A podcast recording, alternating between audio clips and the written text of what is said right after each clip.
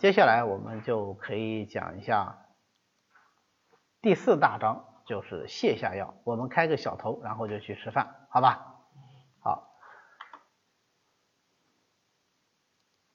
泻下药啊，泻下药，我们更习惯的叫法是把下字去掉，就是泻药，是吧？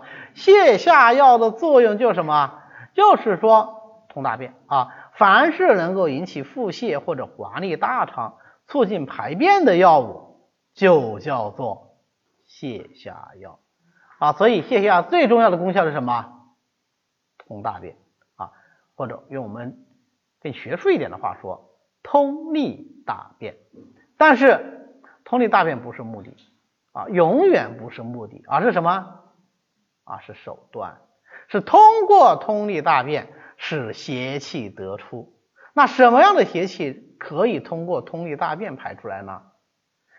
胃肠，总之是六腑的极致水饮可以通过大便排出来，甚至于一身之极致水饮可以通过大便排出来啊。所以《内经》里说，其在下者啊，病在下的，那么就饮而竭之，饮而竭之就是通大便通小便。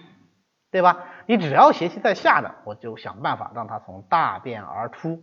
所以，甚至于包括一些淤血症，我们也要用通通大便的方法让这个淤血出来啊。所以，这个思想的话是中医非常非常重要的思想，要使邪有出路。人说，那淤血你通大便，我也没看到有血块解出来呀，不不需要血块，大便出来淤血就出来了。当然，排淤血的大便和我们普通清热。它解出来大便还是有区别的，大便的颜色会黑一些，甚至于啊，尤其是古代一样，它记载叫如豚肝状，就像猪肝一样的这个颜色啊，这样的颜色大便会更多一些。有时候就很奇怪，怎么会长成这个样，是吧？真的有淤血的病人用通下的这个药，尤其是活血通利的药，它就是会排这样的大便啊，就是会排这样大便。这个我们在临床上见的还蛮多的啊，时不时都会有见到。那么第二大类型呢，就是湿热啊，第二大型湿热，热邪本身是个变动不居的邪气，对不对？所以它是无形的邪气。那么无形的邪气在体内呢，它就很难久留，它留于体内而不去，它就一定找了一个家，叫什么？跟有形实邪相结合，这样的热邪我们就叫做湿热之邪啊，跟有形实。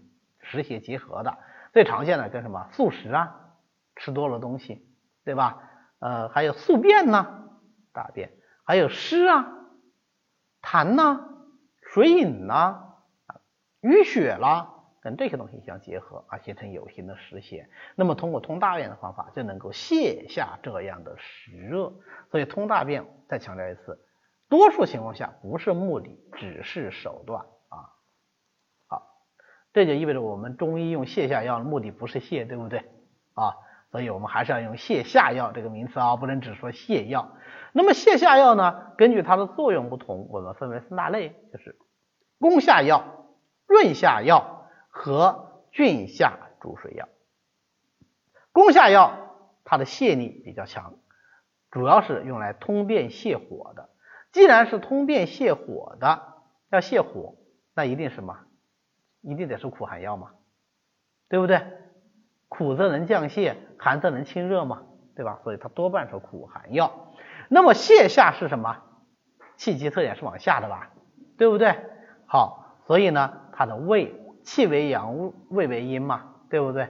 啊，胃厚则泻，薄则通。所以呢，它一般都是气薄而胃厚这样的药会比较多一些。那么润下药呢？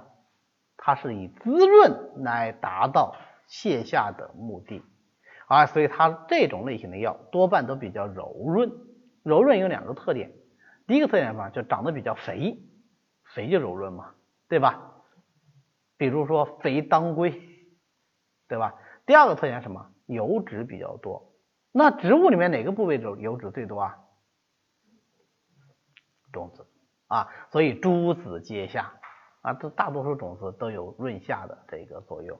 当然，除了种子以外，呃，其他的一些油也可以润下，比如说麻油、猪油、啊，但是我们不把它列为润润下药里面去啊，我们临床上也会用啊，尤其是麻油啊，麻油润下的效果非常之好，麻油本身也能够清热啊，但我们不讲这个药啊，就顺口提一下。好，第三类呢就是菌下逐水药，菌下菌就是菌猛的意思，所以菌下逐水药呢，它的泻力是最猛的啊。这三类三大类泻下药里面，菌下逐水药的泻力是最猛的，叫做泻力菌猛。既然是菌猛，那光靠苦降就不够了，还要通行，对不对？辛味能够通行，所以它的辛味多半是辛苦的，要么大寒，要么大热，药性很猛。啊，大寒大热药性才才能把这药性的威猛给体现出来嘛，对吧？那既然大寒大热药性很刚猛，所以呢，它的毒副作用往往就比较强，所以菌下逐水药往往都是有毒性的啊，往往都是有毒性的。这就是这三大类的泻下药的基本药性特点。好，那么呃，接下来呢，我们就来讲一下攻下药，好吧？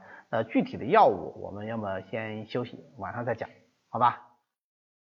好的，今天呢我们就讲到这里。为了方便大家和其他喜欢中医的朋友一起来学习和讨论中医知识，我们呢建了一个微信群，欢迎大家扫描下方的二维码，添加我们的管理员的微信，然后发送“从头学中医”，他就会拉大家入群的。那么我们下次再见。